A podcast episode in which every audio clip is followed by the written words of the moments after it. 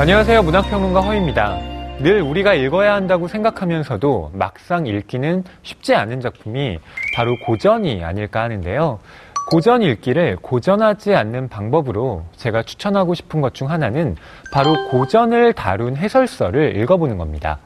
든든한 길잡이가 되는 책이 있다면 고전이라는 목표로 향하는 길이 그렇게 험난하게 느껴지지만은 않을 텐데요.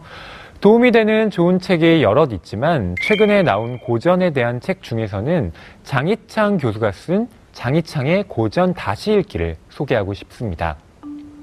저자인 장희창 교수는 동문학을 전공한 고전 연구가인데요. 한국 괴테학회 회장을 지낸 그는 괴테, 빈터그라스 등의 책을 우리말로 옮기면서 독일 고전을 한국에 알리는데 많은 기여를 했습니다.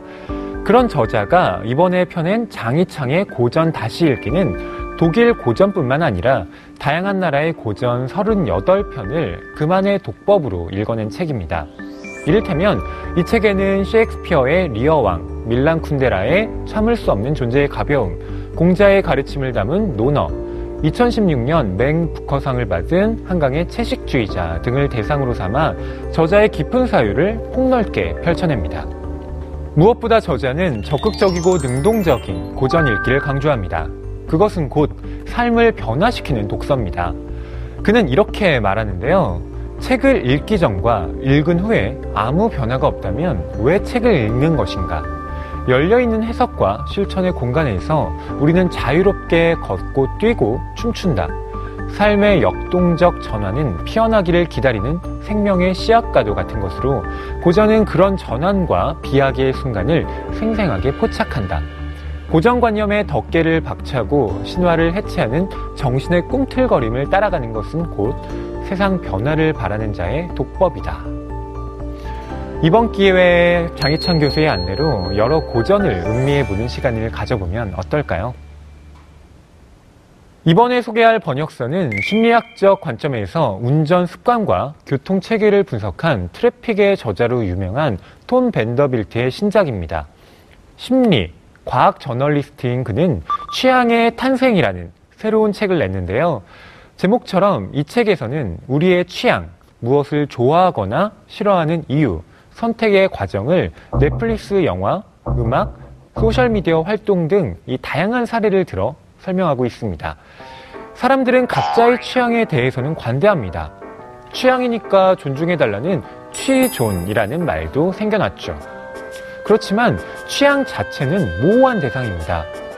우리는 취향에 따라 어떤 결정은 하지만 왜 그걸 선택했느냐 하는 것에 대해서는 명확하게 설명을 하지 못합니다. 저자는 음식과 관련한 취향 문제를 다음과 같이 말하는데요. 취향이 왜곡과 조작에 노출되어 있고 사람들의 뇌가 외부의 영향을 크게 받는데도 사람들이 좋아하는 것과 싫어하는 것을 강하게 고집한다는 사실은 매우 놀랍다. 어쩌면 취향이 얼마나 취약하고 제멋대로인지 알기 때문에 더욱 여기에 집착하는지도 모르겠다. 분명한 건 사람들이 가장 개인적이고 강하게 취향을 고집하는 분야는 음식이라는 사실이다. 말로도 그렇고 비유적으로도 그렇다. 과거에는 음식이 삶과 죽음의 문제였지만 지금은 개인적인 취향 문제가 되었다. 한국 사회의 하나의 현상이 된 먹방과 관련지어 생각해 볼 수 있는 구절이 아닌가 싶은데요. 저자는 이처럼 취향이라는 키워드를 주제어로 삼아서 심리학, 마케팅, 신경과학 연구 결과를 바탕으로 우리의 삶을 분석합니다. 취향의 탄생을 읽으면 여러 가지 선택지 중에서 우리가 무엇을 골랐던 그 까닭을 상당 부분 납득할 수 있습니다.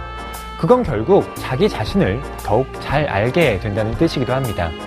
또한 나를 넘어 우리로 구성된 사회를 이해하는데 유용한 참조가 될 겁니다.